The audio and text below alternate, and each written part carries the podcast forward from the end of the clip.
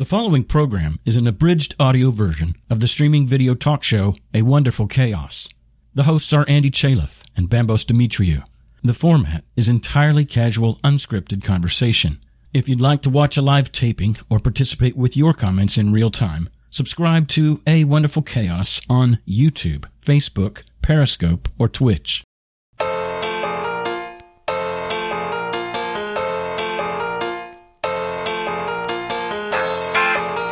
Son said to me, I'd like to just go back to this one exhibit and look at it a little bit more in detail. And it was an exhibit that tries to explain how, after the flood, the animals repopulated the earth. I don't really buy into young earth creationism, but I know that I'm supposed to be a good homeschool mom and like direct him this way. Can't you see how that could work? No. This doesn't make any sense to me. No. My son is like my hero. It's a wonderful chaos, beautifully random, messy and glorious. Solo or tandem? We work to find rest and fight to find peace.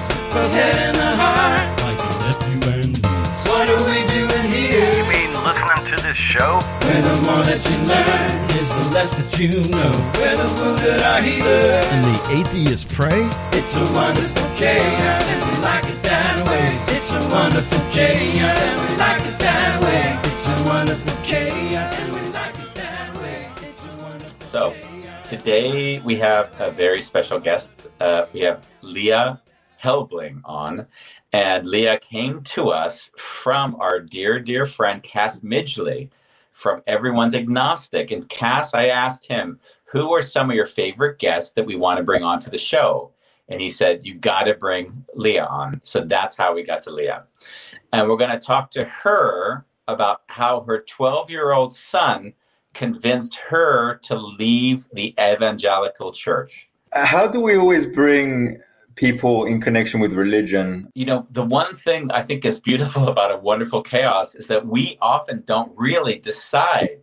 We ask people that we love and care about to s- sort of s- introduce us to people they think would be really good for the show. Yeah. And um, and what I'm finding is a lot of people somehow have a similar message as they come out of the church and they've basically uh, shared that story of what they had to go through and and uh, and I think this it's kind of interesting because I think the social pressure of church is so great in certain parts of the world that to leave the church is a really big deal. Like for me as a kid, you know, I used to tell my mom that I was going to go to church on Sunday and I went to watch World Wrestling Federation. And she knew I was going to watch World Wrestling Federation at my friend's house. But the thing is, is like as long as we kept the illusion alive, it was okay. As uh, as we've spoken to a lot of guests, they've had to go through a lot of turmoil to leave the church, and uh, and had different experiences. And and the reason why this story for me was so interesting was because in late Leah's story, it's a quality that we talk about on the show a lot, and it's something that I, I must say I live in deep admiration of, and it's the admiration of uh, holding your beliefs lightly. So, how do we go through life where we have really strong ideas of what we want and how we want it, and at the same time allow ourselves the the ability to hold lightly? You know, I always say, take seriously, hold lightly. And and within that frame, you there's a spaciousness to explore and even explore other perspectives and ideas. Yeah. Yeah. Yeah, and, and and and I think when people do that, it speaks so much to their character because in some ways, once we get uh, indoctrinated into us one way of thinking, and then we no longer will experience any other way of thinking, we sort of, as far as I'm concerned, we're sort of already, uh, uh, how would you say, we're kind of lost the passion almost to grow because if it doesn't reaffirm what I think I already know, then I'm not growing anymore. I'm only taking in affirmative affirmative information that that that supports my belief. And then when she told me in our kind of pre our pre uh, setup for this show that it was her 12 year old son that that was the one who was who precipitated her leaving the church. That was like another blow of my mind because I thought, think about it, like in some weird ways, the simplicity and the ease with which a child looks at the world, you could say that they see things far clearer than we adults who create all of these weird constructs to make sense of stuff. You know and and, and so i thought wow so she's allowing herself to be influenced from her 12 year old and then rediscover whatever she thinks reality is. And i just i just my heart opened up when i when i uh when i thought about that. Yeah. What's coming up for me though as you're speaking and you're saying things like yeah i want to celebrate the 12 year old but in a way i also want to make clear that there is no right or wrong in in being in the religion or not being in the religion. Sure. But why do you say that now? Because i have uh, that in my just- mind at all. I think it's the way you phrased it my brain was like oh it, it's it's a good thing that this happened. But i guess it has it, i, I want to also contextualize it okay and, so- and i have no idea what the context was in this case Well, the context for me is only that an individual is allowing themselves to be influenced so that they can rediscover what reality is. So, but nice point. Like I think one of the things is is we're not here to bash religion. For for me or for you, I don't think I have had any negative experience. I see it serves a purpose for many, and I think that's great. Yeah.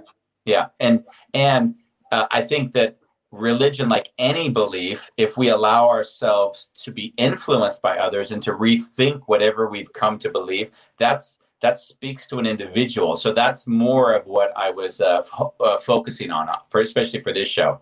nice yeah thanks for the clarity Yeah. I mean, I come from Cyprus, and uh, I, I would I would pretty much get beaten if I didn't go to church. Wow. Church church was really a, a big thing growing up, Mm. and I even had to go to Sunday school. Oh my god! And as a child, um, that was scary. Oof. I didn't know you actually did all that. No, amazing. Yeah. Well, the thing is, because we introduced 12 year old, my brain linked it. Oh, uh, between the ages of 9 and 12, 13, I went to Sunday school.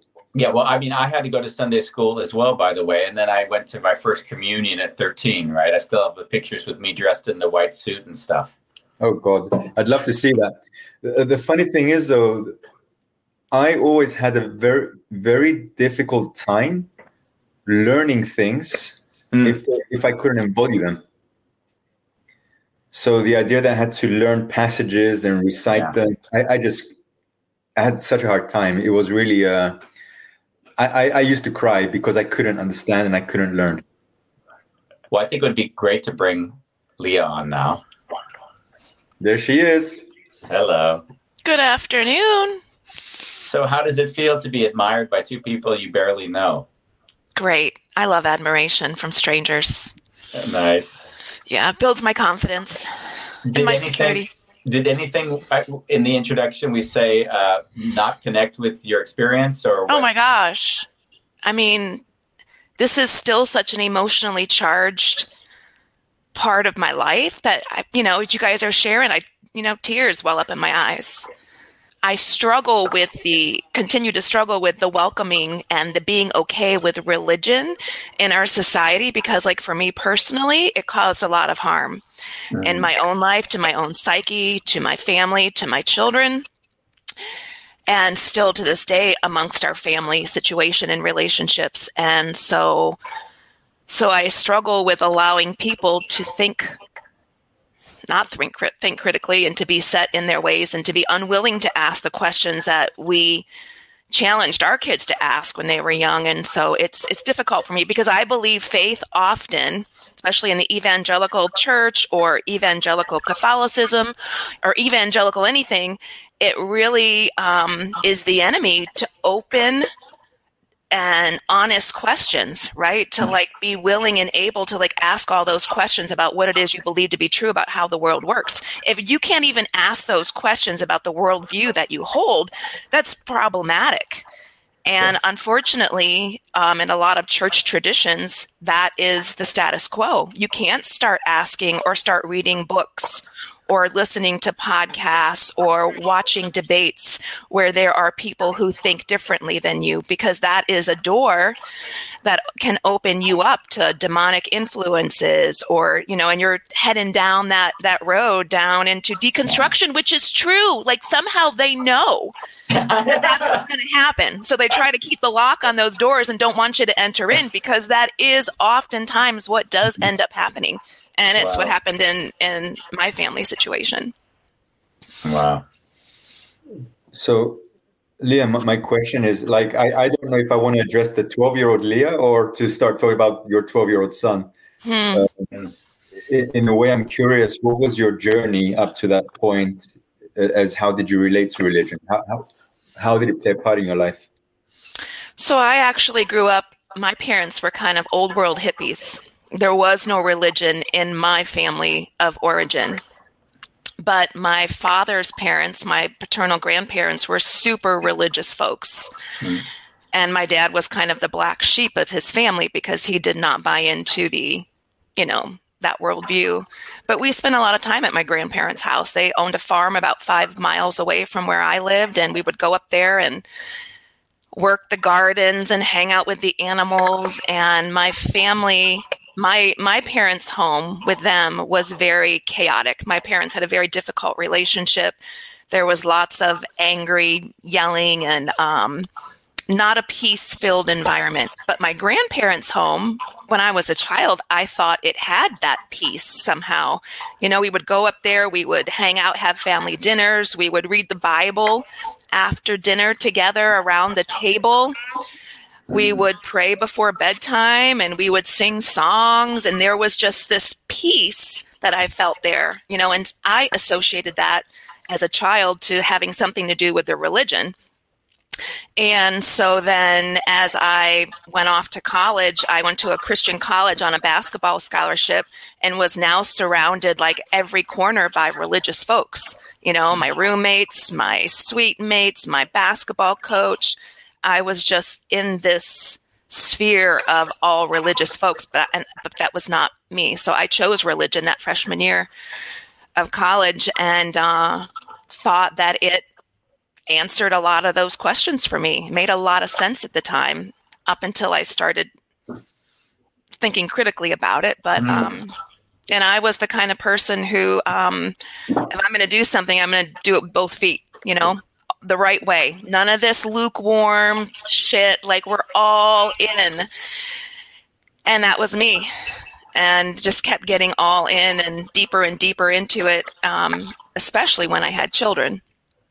You know, because I had to raise them in the right way that they needed to go so they would not part from the truth. And so, um, yeah, every year it just got deeper and deeper and more serious about my faith because I believe that's what I was supposed to do as a Christian homeschool mom and a Christian wife and a leader in the church. Um, I had to become holy and perfect so that I could lead those under my my flock. You know. Yeah, it's interesting because if I hear you, in some ways, it's kind of I, I see there's that formative years when you go off to college and you're just starting to form an identity and you want to belong. And I, I, I can identify because I know that in my my own uh, journey. Mm. And uh, and what, what I find fascinating is that when you um, when you adopted this this identity, and I'm assuming that you also created a network of people around you who reaffirmed that identity.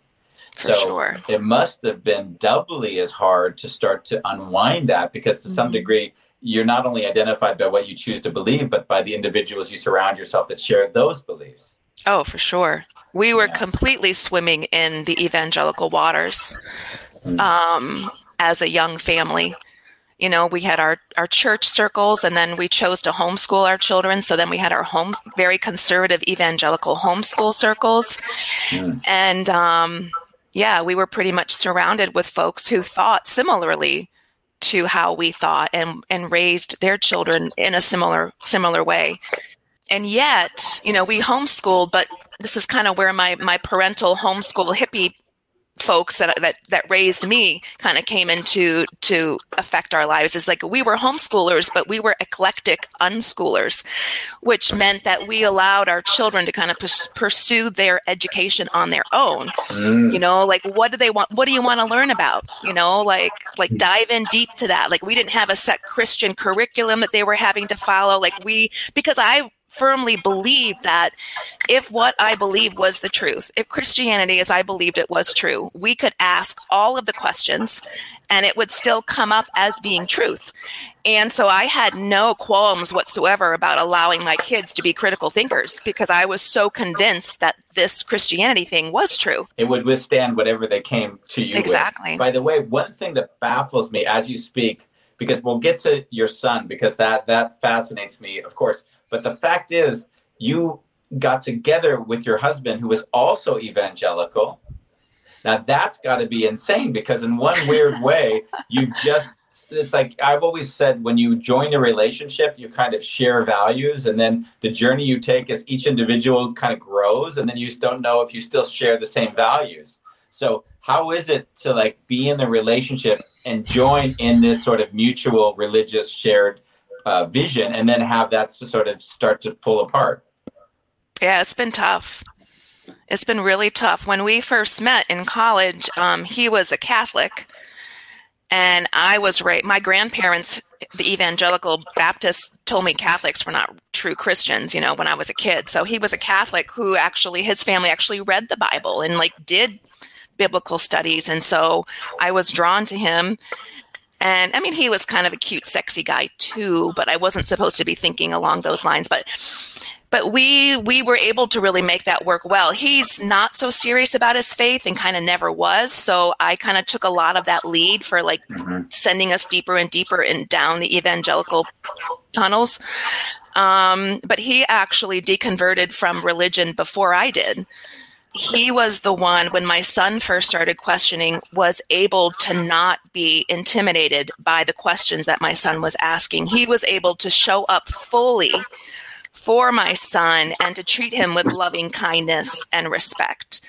And so before too long he too claimed to be a non-believer you know like shortly after he started listening to the same podcast and reading the same books that my son was recommending that he read and it was less than a year later where i was calling him out for failing to be a quality christian husband and leading our family and oh. he, he finally said to me, Leah, I can't do these things that you want me to do.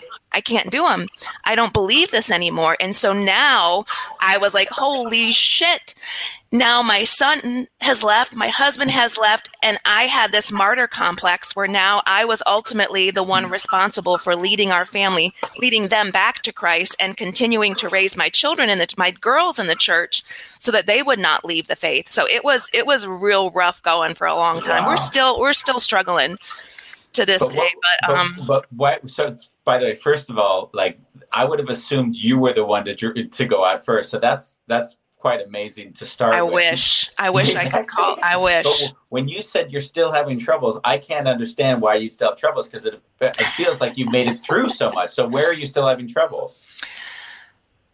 Well, one of the pieces for me is trying to become that good Christian wife, that Proverbs 31 woman, is that I relinquished all of these pieces of myself my autonomy, my my sexuality, my strong personality, my ability to speak up for what I believe to be true. Like I relinquished those pieces of myself to become what I thought at the time was a better Christian mom and wife. And so I've had to take back piece, those pieces. I'm claiming them as my own wow. again, and I'm returning, attempting to return to that. But you know, we we were married for 20 years with me at continuing to be that subservient subservient woman. And so it's been a little bit challenging, you know, from I went back to college and I just started working full time for the first time in the last six months. And so there's all these things, you know, money and authority and who makes the decisions in our house and um you know, and even like sexuality and relationships, you know, like like that's that's something that I've discovered that there's a lot of these polyamorous relationships with people who are not in the church. And that's something that I've talked about being interested in pursuing. And my husband is like, nope, absolutely not. It's you and me, one man, one woman. And so those are the kinds of things that we're we're struggling through still, but I don't know how it, we would be doing if one of us was still in the church and the other out. I don't know how relationships survive that. That would be very, very gruesome, very difficult. I just, as you speak, I just need to tell you, I love you. Like, I, I, mean, you are just the sweetest person. Like, as it's funny because I, I have no clue why Cass says, Andy, you got to have Leah on. But as you speak, I'm just like, wow, just, I just sit in deep gratitude for that journey because what I hear is this, um, and, and I see this quality. I have a dear friend also who left the Mormon church, hmm. and he's speaking very similarly to you. We had him on the show as well, that it's almost like it sounds like you get to rediscover life and you're not putting boundaries in like you had before. So it's there's a weird you know, and, and, and uh, we often talk about the pendulum. If you've suppressed one thing like sexuality, then it's almost like now I want to go all the way to the other side, mm-hmm. have a full experience because I feel like I'd lost those years. But there's a there's a beauty in your voice, and I hear it often when people start to explore without judgment. And that mm-hmm. was just I just wanted to celebrate that. As Thank you. you. Yeah. yeah. It's a beautiful space to be in, you know. But I kind of get pissed off at the church for for like stealing that from me or for telling me that I wasn't good the way that I was when I was a 19 year old. Yeah. You know, so like I like that's a lot of years I've lost. Like I'm, you know, we're getting up there in age and it and it and it pisses me off and I don't even think like I don't even know I just want to have the freedom to do the things that I want to do. You know, and even if I end up not ever being involved in a polyamorous relationship, I want to have the freedom to choose for myself how I want to live my life without yeah. anyone else telling me. Yeah. You know, it's not your business. It's not, it's my business. And yeah. So, yeah. I think that's the free, that's the point actually, in a lot of ways. It's, you know, w- with Ronnie, my wife, we'll speak very freely. Like we get to talk about everything. There's nothing that we will limit about discussion. That doesn't mean we have to act on it, but we'll mm-hmm. never suppress a feeling because then that becomes resentment mm-hmm. at some point. So it, it feels like you're balancing a little bit of this newfound freedom with how does this affect my partner who maybe is not not looking to uh, explore the same things I am. Right. Yeah. Right. Nice. Yeah, and then trying to decide, right? Like, is this a relate? Am I willing to be in a relationship with these boundaries? Are these the boundaries that I want to continue to be in relationship with? Yeah. Or not? You know, yeah. and then I have the freedom to make that decision. And it's yeah. and it's it's hard. I have a ton of friends who have who are no longer married who left the faith, you know, for one reason or another. Like it just yeah. is hard to work out. And I don't know. I've been very fortunate in that I have a husband who's pretty pretty bomb guy. You know, he's he's amazing. Yeah. I, I, think we should have him on the next show. Yeah, yeah. exactly. Holding my wife through dramatic change. mm-hmm. Mm-hmm. Was there between you joining this college up, um, up until your uh, son talked to you? Was there any moments where you would like peek into another reality and then push it away? Yes, constantly, regularly. The first, so I gave my life to Christ um, between my first and second semesters of college. So I was off on my own at this Christian college, got a DUI. I was not being a very good Christian at this Christian college before I chose Christ. I got a DUI. And um, the stress of all of that was just like eating me up. And I was like lying in bed one night and I just was feeling like such a shitty person. You know, like, oh my gosh, I'm horrible. Um, and I cried out to God and I was like, God, if you're there, if you can just take this pain away and help me get through this situation, I will follow you all the days of my life. So I felt like my stomach pain, like that anxiety kind of whoop went away and so that was that was the day I chose Christ. That next semester, we had mandatory Bible chapel like three days a week at this school, and during that semester, um, Tony Campolo, who was a very famous evangelical preacher, he's the guy that, like um, Bill Clinton called when he got into trouble with Monica Lewinsky. He's the guy that got called to come help him with his spiritual life. Mhm. He was coming to speak at my college at chapel one day. And I was like, oh, this is cool, you know, like, um, but there was all this controversy on campus because he was not the right kind of Christian Mm. right? He was like this left wing evangelical, like he was a social justice guy, and my campus was more right wing Republican campus leaning. And so there was, and I didn't know, I'm a new Christian, I don't know what the hell's going on. And there's this controversy on campus between my friends and my suite mates about why are we letting this guy come speak on campus. So that was kind of like i thought we were all on the same team. Like how can we be disagreeing about this kind of stuff? So that was early on. That was like two or three months after i became a christian. Um, and then there were always you know when i would read my bible and study my bible and there were quest there were like God like killing people, you know, commanding like genocides, or Jesus telling us to forsake our forsake our families and follow Him. And I would take those questions to my to my leaders, whether it was a professor, whether that was a Sunday school teacher, whether that was a pastor, and I would ask these questions. And there were never quality answers that were given to me. You know, God, we don't know. God is mysterious. We just don't know why, but we need to trust that He is good. And and so I would just stuff those questions Mm. back down and, you know, until they would bubble up again the next time. And then, Mm. um, and I struggled with um, the LGBTQ stuff. I have an aunt who is a lesbian. And um, there was a time where she was getting married to her partner. Gay marriage had just been legalized in California, and my mom was actually taking a trip out there and taking my son on this visit out there to visit her my her sister, my aunt. And then my aunt drops this bomb that she's getting married. And I'm like, um, my son can't go to that wedding. Like you can't take my son to that wedding. That I mean, because I I really feared that there would be Yeah. something that he was exposed to that would deconstruct him or make him be gay too or whatever. Mm. So my mom, in her graciousness, took my son and his cousins out on this trip, but left before her sister got married. And like looking back now, I'm so appalled and I've apologized to both of them. But so I hated the way that I the church taught me to judge people who were different than myself. And so the LGBTQ community, you know, um, the black and brown folks, um, pro life versus pro choice people, like there were just all these things that I could not square in my head, but I just often I would just Yeah, yeah. You find a way to park it because whatever it's giving you overall, you're still buying into. Yeah. Yeah, you know, I remember when I was young, I always had a struggle, and it was a funny struggle because I always thought to myself, so I was born Catholic, and you need to be Catholic in order to go to heaven.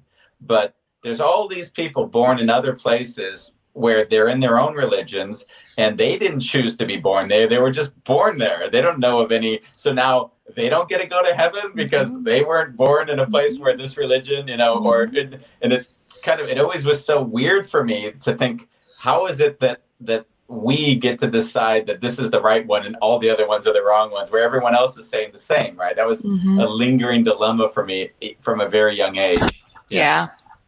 Doesn't Yeah. make any sense.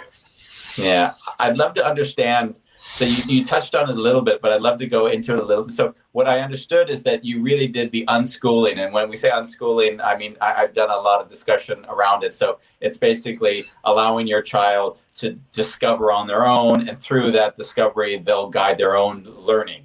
And when he now is going into this sort of questions what kind of questions is he asking you? And how is it showing up? Like did he one day come mm-hmm. to you and say hey i just want to study religion or is it like hey this said it in the bible and i don't understand how that works in real like how did it evolve in the family Well, about this time um, in our lives, the Creation Museum was opening up across the river. I live in Cincinnati, Ohio, and across the river is Kentucky. And uh, Ken Ham and Answers in Genesis Ministries were opening up this creation museum in Kentucky, about a half an hour from our house. And, you know, my husband was a school teacher. I was a stay at home By the way, mom. sorry, just help us because I don't know if Bambos, I, I know what the Creation Museum is. I don't know if Bambos does. Could you uh, just share with him so that he also uh, knows what you're talking about? Sure. So, amongst evangelicals and definitely evangelical Christian families, there is this belief in young earth creationism that the earth is about 6,000 years old. And they believe that you should be interpreting the Bible literally from Genesis 1 1. If you're already questioning the Bible's um, literalness at Genesis 1 1, how in the world are you going to be able to believe any of the other things in the rest of the Bible? And so they really believe that the earth was created in six 24 hour days, and then God rested on the seventh day. So I was a biology major in college. Like I never bought into this stuff, you know, but in our homeschool communities, this was this was huge. Like if you were a mm-hmm. good homeschool family, you believed in young earth creationism. Mm-hmm. And so here we are right across the river, we have the Creation Museum that and it's like it's this ginormous museum. It's like 37 million dollar museum or something. Like it's not just some podunk little shed, you know, in Kentucky like you would expect. And so part of their funding to build this place is they would ask for donations. And so a number of people at our church and our communities would donate like a thousand dollars to this facility to be built. And so when you donated like as a lifetime member that thousand dollars, you got these passes that you could share with your friends and family, like as an evangelical tool. And so we were poor, you know, like I didn't work home, like we loved field trips, but it was often hard to find the money to go do field trips. So friends would offer us these passes, like, "Hey, Leah, take the. Do you want to take the kids to the Creation Museum anytime soon?" And it was a pretty dynamic place. There was ama- there's amazing fossil displays. Like they have this pretty cool planetarium. They ha- it's kind of like a amusement park feel in some some means. They did a really nice job as they're trying to convert you to their belief in young earth creationism. And so we would go there on field trips. And after one of these field trips, my son said to me the next day, he said, Hey, mom, can you and I go back there, just the two of us, without, we have younger kids in the family. And he's like, I'd like to just go back to this one exhibit and look at it a little bit more in detail. And I was like, yeah, sure, we'll figure that out. So, you know, that required finding um, babysitters for the girls and us. Uh, so I don't know how long it was before we got back there. And he knew exactly where he wanted to go. So we went to this exhibit, and it was an exhibit that tries to explain how, after the flood, after Noah's flood, this huge global flood, how the animals repopulated the earth. And you know, in this in this timeline that they have, if Noah's flood was like 4,500 years ago, then somehow you know these animals have to make it to Australia and North America. How does that happen? It's got to happen quickly. And like there's no fossil record of these animals. Like there's no or um kangaroo fossils that have been found in like the Middle East. So how did they get there? And so this this presentation basically states that there were these land masses, like vegetative masses and floats, where the animals found themselves upon. And then via the ocean currents, they quickly, very quickly made their way to all of these other continents. And so like, you know, my my son and I are trying to talk about this and trying to figure out and I'm and I'm I don't really buy into young earth creationism, but I know that I'm supposed to be a good homeschool mom and like direct him this way. Hmm. And so like I'm reading it to him and I'm kind of like can't you see how that could work? Like don't doesn't that make sense? And he's just like no. This doesn't make any sense to me. No. So, you know, I'm like Wow. shrugging my shoulders and like well that's what they that's what they say uh-huh.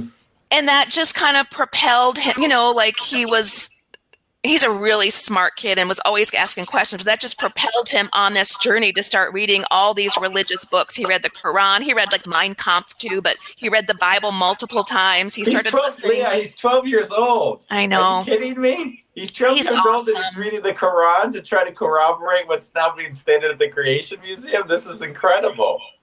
he my son is like my hero uh-huh. He's my hero. I got him this cute little a friend of mine makes these like little yoda thingies and he loves star wars and so you can like put like any any um whatever you want yoda to say. Mhm. and i got him one that said like you are my hero. Like and and you know like there i was not a great mom during this time because i was really thrown off kilter by these questions because it the truth should come back to showing that this worldview is true so i was i you know t- made him go to church i made him read the bible and still do these you know like my unschooling ways that i had lived up to that point was like you got to equal out this study. When you listen to Bart Ehrman versus William Lane Craig, you also got, you know, like you got to be reading the Bible.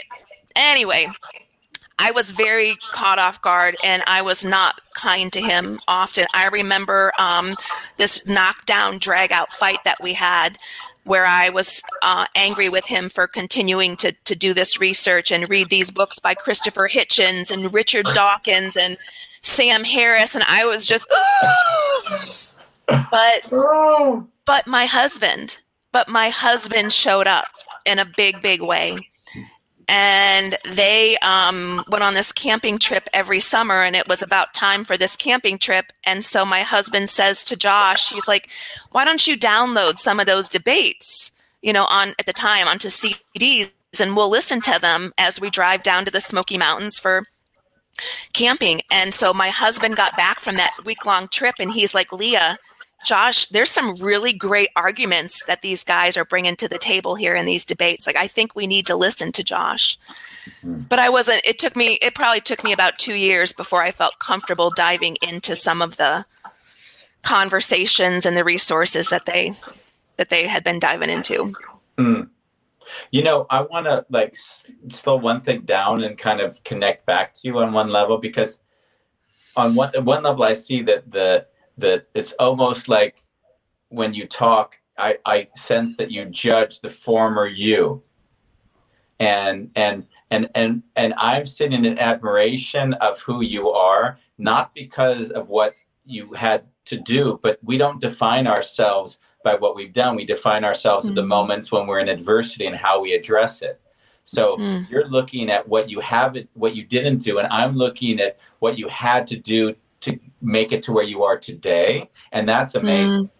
So, so Yeah. in, in some weird way, I almost feel like your focus is sadly on the thing where, like, you were 17 when you went to college. You needed, or whatever the age was, you wanted Mhm. identity. We all want that. Hopefully, Yeah. you don't get stuck in drugs or in bad patterns, but in some weird way, it's almost like it. I would even say, look at how little time it took you to make peace with the thing, as opposed to you could have died, you could have been on your deathbed. I've seen some people go that long and say, "Oh my God, I lost my life," and it's really you. You you've just allowed yourself to move through this. And I just wanted to just to make sure that we focused on the beautiful part, on not the part where there, there's you were a bad bad person. Yeah. Yeah, that's tough. I'm currently working with a, a religious therapy specialist. Yeah. uh, counselor right now because I am caught up on that. I have so many regrets about um, primarily the way that I treated Josh during those years. You know that I was unable to just welcome all of those questions and and do as my husband did. And like even today, he's a young adult today. You know, he's 24 today, and like we're not as close. We don't have as an intimate intimate relationship as I would like. And I blame a lot of that on these years that were so difficult for us and, you know, and where I didn't show up in my best um, as his mom.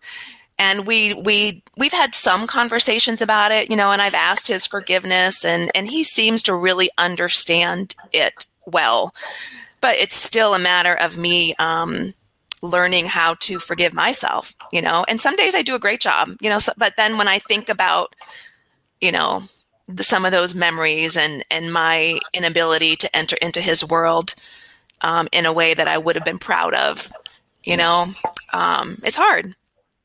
Well, let's say this: you've given you've given Josh the opportunity, as we, we, it, that, that was we all get, is what's the thing in life we need to make peace with in ourselves so that we can heighten our consciousness. And I can guarantee you, the people that have the most stable lives are not interesting to be around at all. Yeah, true story. oh, um, Bolalong uh, is stating a lot of things. I'm not going to put them on because I'm on my phone and I'm worried if I press buttons, it's going to make uh, re- real messes. But obviously, he we already knew that he was not going to be fond of the Creation Museum, as he calls it, a scam. But he says this is an amazing son you have, Leah. I only started reading the Bible multiple times when I was 17.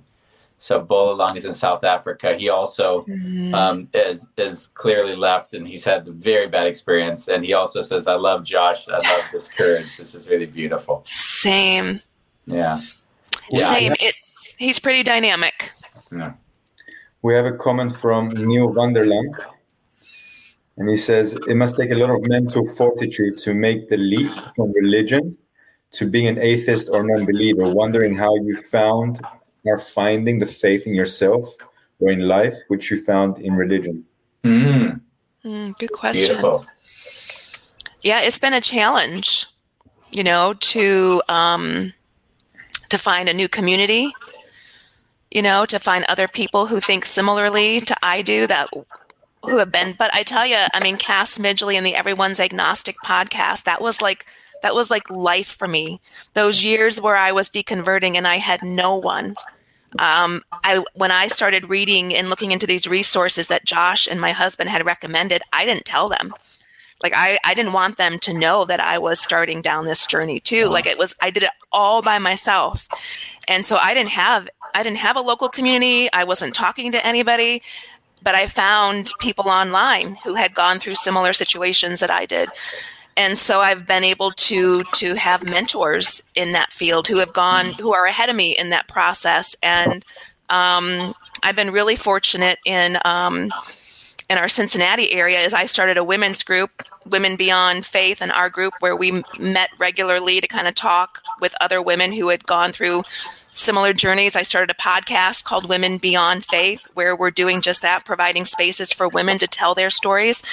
And we have a pretty neat little humanist community in Cincinnati. Interestingly, um, Tony Campolo, who was one of the guys responsible for my first doubt as a Christian, his son lives in Cincinnati, Bart Campolo, and Bart is a deconverted evangelical Christian. And Bart and I have been leaders of a humanist community in Cincinnati for the last four years or so.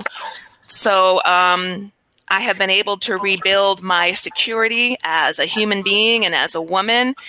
Um, slowly, but I have had amazing people that I have been able to surround myself with that have helped me to encourage me in that in that journey and um, but it's it's a struggle. Even like days when i have to make a tough decision where i would have just prayed about it and felt like god was directing me one way or the other. Now i have to make the i am fully responsible for making these decisions. I mean i was then too i just didn't know it. But like it's it's hard sometimes where sometimes i wish that there were some kind of you know guy up there in the sky that somehow cared and gave a shit about what i want to do and was directing me.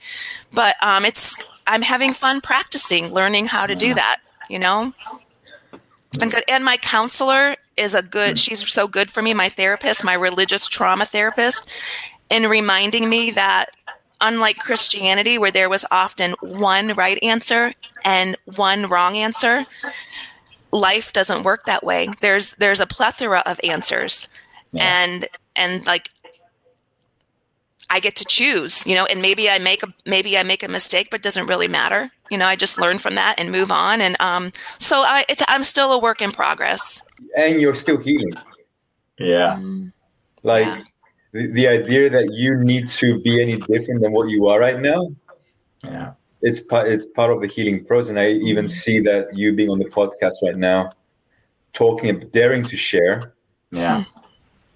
You know, the the one thing that caught me when, when you were when you were talking. You were discussing how it evolved with your husband. Mm-hmm. There was some things that that it was interesting because I really I, I I always thought that leaving religion was leaving the groups and the beliefs, and I neglected that there was a, an indoctrination that occurred that now you have to sort of wean yourself off of. Mm-hmm. And, and and I'm wondering like how is that process for you? Uh, there were a number of years when I was still in the church and I wanted to go back to school. You know, like my like I career post kids, um, and my husband would would be like, uh, "You don't need to do that now." You know, like we're we're good. Money's fine. You know, we're we're good. Like it, it's it would be easier if you didn't do that right now. And I'd be like, "Yeah, good good point. Okay." And so that that never really went away. And my husband's very frugal you know and uh and so he's the first thing he's always thinking about is dollar signs. How much is that going to cost me? So there came a point after i had deconverted where i was just i'm going back to school. I'm starting i've got my classes registered. I'm starting january the 7th you know you're i'm not asking your permission. This is what i am doing that was unusual in our relationship. You know, typically it would be a let's talk about this, and he often had the his default was what we ended up. And he he never was like a controlling kind of a husband at all. I often would be the one like, okay, we can we can do that. That's fine. So that's a way how we spend our money now that I have a, a job is a way that I'm showing up. Um, I started traveling and vacationing on my own without him. Yeah. So like I'm I I'm going to Europe with a friend, and uh, my first one of my first trips to Europe with a friend. Well, actually, this was by myself when I was in. I went to a number of places by myself, but um, I went on a oh a pilgrimage to the Geological Society of London. Yeah. Which is one of my favorite places because, like, one of my biggest uh, I don't know, not mentors, but kind of. He's like a geologist. Like William Smith is like the um, the the, geo- the modern geologist. He's like from the 1800s. Anyway, long story short, he used to draw these like huge maps of geology and the different strata where the different fossils were formed. Because once I realized for sure that young Earth creationism was all BS, I started researching about real geology. So I took a I took a pilgrimage to London to this guy's to see his map and it's like hidden behind all of these like curtains. And so you mm-hmm. show up at this society into the lobby and you tell them you want to see William Smith's map. And like mm. they go up there and you stand on this platform and they like pull that they draw the curtains. Wow. And then here comes his this map that he drew in like 18 whatever 40 Yeah. or something. So like things like. I'm just taking back my independence. I'm not asking him to go travel. You know, I'm traveling. I'm going to be in Paris by myself for the weekend, you know, and that freedom. And I know it it's probably a little unsettling for him, at least it was early on. Well, But- if you're do if you're doing that and the same time talking about polygamy, then uh, clearly he's going to be like, "Wow, this isn't so comfortable," you know. Yeah, true. Yeah. I mean, I think he trusts me, but you never know. Yeah. Yeah, the French men, you can't, you can't. True. Uh, True. uh, It, it, it, it sounds like an act of love, self yeah, love. it does. He's really given me a lot of space. Mm, Like I'm not always kind to him. I'll mm, curse him out because I could never do that, you know, before. mm. I'm not always kind when I speak to him about his family, about his parents. So it is an it's a huge act of love. He's given me a lot of space to kind of try to recreate or figure out who who I am again. You know what Yeah. I find fa- fascinating in it is that he, if I look at it from like the, the pendulum, he kind of didn't need as much energy to get out. So he didn't have to swing back as far. But you were like, you were so far in, it's almost like now you have to swing all the way back to get to feel like you're getting your freedom back. You know, there's that, that kind of back and forth thing we were discussing. Yeah. It's true. I, I just see, Leah, that you are catching up with yourself. Mm. I, I I was a drug addict for 10 years. So when I came out of the addiction, Mm. I also had to swing the other way. And I went Mhm. completely into health, martial arts, fighting sports, meditation. But, but in a way, I had to do that. Mhm. I, like it wasn't even a choice. Like Mhm. I spent most of my childhood feeling suppressed, not being able to express, Mm-hmm. numbing myself for 10 years. So, in a way, once I found my voice at, at the age of 25, Mm. Mhm. there was no filters. Mhm. Mm. Yep, I can relate to that. I'm newly employed. You know, like I just graduated with a master's degree in nursing and I'm a I'm a nurse now and I'm working for the first time in over 20 years. Wow. I don't put up with anybody's bullshit. I I just I haven't had to and I don't and now I'm in an environment where I have bosses and supervisors and co coworkers and I'm not sure how well that's I'm going to fare in that environment Yeah. Because I'm like what this is BS why are we doing this or who the hell do you think you are so I know I need to learn how to curb my Yeah. Enthusiasm. yeah yeah Not, in a healthy manner but um not to sabotage everything that you're trying to create. exactly Yeah, isn't it funny though? Because it's like now you saw behind the curtain, you kind of see people are full of shit a lot of the time. and now you're like, okay, so now your authority, what gives you this authority? What what that's a bad decision. I'm not gonna tolerate that. Like everything you had to like make peace with that, that other people would maybe compromise on because they got a mortgage and they live in fear and all that stuff. It's uh, mhm you were you said something earlier you said you were part of groups now that are supporting other groups of individuals leaving the evangelical church now i thought to myself when you said that my stomach dropped a little bit because i'm like oh you've got to be like an enemy of the state like there's got to be people that really are like like hunting for you because not only did you leave but now you are the the, the pioneer of supporting others to do the same so how is that It's tough some days. I mean, um, you get hate mail? mm, not not usually. Okay. I mean, my mother-in-law, but that's not that's not nothing's changed really there in the last two decades. But um, yeah, it's it's it's difficult because oftentimes when people leave faith, like they lose their family.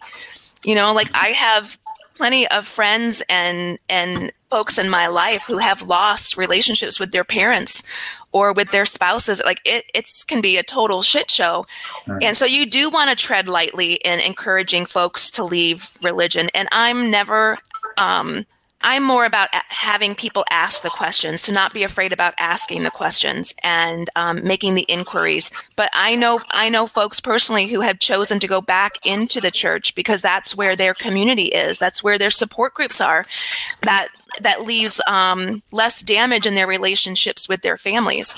I feel like the biggest piece that I have to offer is a listening ear. You know, like in our local community, just to be that person that people can kind of hash out what it is they're thinking or feeling. And also, like uh, um, the podcast that I do, because oftentimes it's the first time that women these women have been able to kind of put their story together. Like they're thinking through what happened. And I remember when I first shared my story, that was so therapeutic for me because oftentimes as you're going through it, you're not thinking about all of the hard, you know, and all of the pain or all the joy necessarily. And so providing a space where these women can like be on the show and share their story. It is it's just and like I I mean I'm an empath sometimes on steroids, but I just love being able to hear other women's stories and giving them a space to start finding their voices. Yeah. You know, because we have as women in the evangelical churches often been quelched and squelched and and so um I don't get a whole lot of hate mail though. Occasionally, but yeah. That's beautiful. I welcome it. I guess if I get it, I'll, I'll welcome it, and hopefully Yeah. have a quality conversation with whomever that is that's sending it my way. Yeah. Um, I have a question. Like, if you look at back at your grandparents from this scope, do you still see the same uh, view, or Wow. do, do you catch any um, like glimpses of, "Ooh, she actually did that"? Yeah. There, when I was a young adult, I discovered all of this shit that was going on behind the scenes at my grandparents' house. So, this semblance of peace that I felt as a child was just a facade. There was all kinds of crazy, inappropriate things that were happening um, behind closed doors. and so so before while I was still in the church, you know that that that those pieces came to me, and so I had to do like a rewrite or rewiring or restructuring of the understanding of what what transpired there. Now, as a an atheist slash humanist, it makes a whole lot of sense to me on why those things were allowed to happen. They believe they had this cover of protection in their home uh, away from demonic influences, and that was not the case. And so, um, most of my dad's family is still very religious to this day. Um, I don't see them a whole lot because I live um, eight hours away from many of them, and I don't visit as much these days because it is hard. And really, they don't have any interest in really making any inquiries about why I am where I am today. It's more they just want to continue to evangelize me to come back to the fold. So I, it's it's kind of a boundary I've set up where that's not a that's not a space that I want to put myself into. Like if you're not genuinely interested in me and asking me questions about what led me to this transition in our family, I really don't have any interest in being in relationship with you. It's sad, it's hard, but Yeah, I think we've heard a lot of that when we talked, especially with the uh, some of the people that have discussed the Mormon Church, where when you get written out of the book, they can't see you in the afterlife. So basically, it's this intense pressure that one has that. Hey, if you're written out of the book, then basically after we die, we'll never meet again. So there's this weird, amazing pressure that's put on an individual that, yeah, it, it uh, Bolalong, uh, he's mentioned that he says the losing family is the biggest weak point about religion. Why go back where you are held ransom? Yes. I know. So Yeah. true. When I was in junior high school, one of the priests was molesting the kids, and I was one of the altar boys at that time. He hugged me for extended periods of time, but I never felt molested, although I'm sure by definition, you know, that would be what we'd call it. But um, but what happened was was they shipped him off to Italy, and then he got away with it, and he was put in another church, and he molested more kids. So I remember at the time they they told uh, my mom uh, that she was not allowed to speak about this, otherwise she would be excommunicated from the church. So in a in in this way, the church was really uh, like support, you know, covering its own ass in the end Mhm. and um, and and you know when people discuss or when I'm talking about why I'm not attracted to religion because at those young years I, I knew at that time that this was going on Mhm. and uh, and and it, but my young Mhm. mind knew that this was wrong and that there was something that was really like horrible yeah Yeah. That's tough Yeah. stuff. yeah The the man that married my husband and I was a priest from uh, who was a mentor of my husband's when my husband was in high school. And a few years after our wedding, he was accused of molesting young boys yeah in the town my husband grew up in. And my husband doesn't have any recollection of anything inappropriate happening with him, but uh, but my in-laws they don't even they can't even talk about it. Don't even want to acknowledge it, you know. And that's just, in my opinion, that's just such a harmful state of mind to be in because Mhm. what happens more kids end up getting molested you know at the next place Yeah. or whatever but yeah those are the those are some of the obvious pieces when i look at when i can equate that religion is harmful you Yeah. know can There be. was one question that I had, and we're over time, so I do want to be cautious. But Neil Vanderlaan also uh, a- he asked it in his own way. Bambos, I have I can barely read it because it's such small on my screen. What would you say were the most decisive factors, arguments that pulled you over the line into becoming an atheist? Hmm. Uh, was it a very specific moment of clarity on one, or more of, of a gradual conversation? And I'd like to interrupt that question and ask one question. In in Neil's question, he's already making the assumption that you're an atheist, and I'm wondering if you are an atheist. So I didn't want you to defend that if that wasn't even the case. Hmm. I would say yes. I for sure am an atheist. Mhm. I know that's kind of a. Um, I have no evidence that there is a God. I mean, and uh, I think it's important because one of the reasons, one of the decisive factors in pulling me over the line was I was taught in the church that if you're not a Christian person, there can be no good within you. You know, the only good that people have within them is the, the goodness that God gives to them. And so that would have included my mom when I was a Christian because she was not a believer. And my mom was one of the most Christian people I knew, even though she wasn't a Christian. She gave and gave and and loved on people.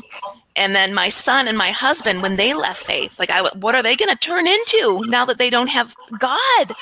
You know, and they were still nice, Yeah. kind, good people. Wh- wh- why is it that everyone assumes that if you're an atheist, then all of a sudden you'll be morally corrupt? I don't get that. That's just know. Eating babies for lunch, Yeah, you know, crazy. murdering all of the people. But I, I listened to podcasts by folks who were non-believers, atheists. When I and um, I listened to debates by people who were atheists, and I can remember the first time I heard Bart Ehrman's voice. Bart Ehrman's like, you know, again one of my heroes, but um, he's this former pastor who studied the new old New Testament and, and is no longer a believer. And when I first listened to a podcast, or I guess it would have been a debate back then, and I pushed play and I heard his voice coming across across the audio, he was like this sweet, gentle, spirited soul. And I was like, he sounds really nice. Like he's an he's an atheist too. Like so it was this this piece of realiza- realizing the realization that you don't have to have God to be a kind, good Yeah. person. You know who my favorite atheist is? Is Ricky Gervais. Love him. and there was the one line that he was when he had the interview on the talk show, and he said, "We've proven three thousand nine hundred and ninety-nine religions to be wrong, so I'm just asking you to believe one more." Yeah, he's a favorite of mine. He's a favorite. And like Penn Jillette, do you guys know Penn Jillette? Penn and yeah. Teller. yeah. So they're magicians in Vegas, and they're he's an Penn is an outspoken atheist and libertarian, you know, as am I politically, and um, I love him. Just Yeah. love him. He's kind and good. He's not killing anybody. He's not eating babies for lunch. He's just asking questions, and so Yeah. I think that was a huge piece for me. Yeah. Thank you. Thank you for being with us. It was really incredible. Thanks for having me. Pleasure meeting you. All Yeah, right. thank Bye. Bye. Thank you.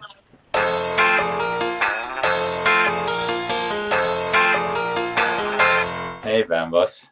Hello, Mr. Shayla. That was really sweet. I'm, I'm in complete awe. Me too. Like, there there was a moment where we didn't have to talk anymore, as far as I was concerned. Just being with her was enough to feel everything. Yeah. I sit in so much admiration for people who had to overcome something which seems so arbitrary because one could continue to have a religion and keep that religion because it's so much more convenient on so many levels. So for her to take the step to move out of it and then deal with all the repercussions from that is just it's just incredible. And she still is as we heard, right? Rediscovering her identity. Yeah, yeah, and, and, and almost not even rediscovering. It's almost like she. It's now. It's like discovering for the first time. It sounds like you know. I'm 17 years old Yeah. again. Again. Yeah. Um, I mean, I mean, what were the choices if she stayed in the religion? She and if she would decide to like close her eyes, then what would be the relationship with her and her son? Most importantly, Yeah.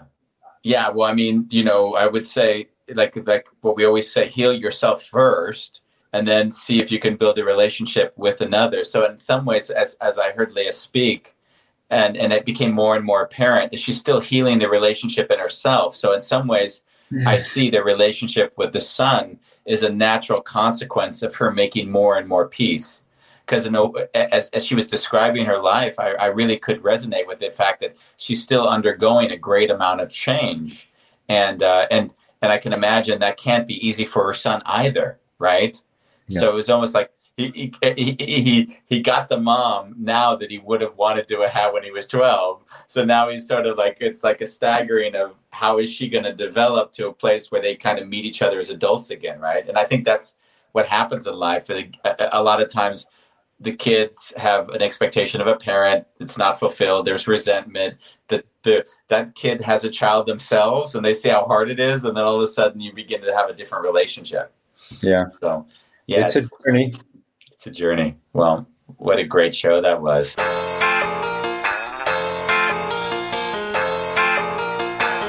It's a wonderful chaos. We like it that way.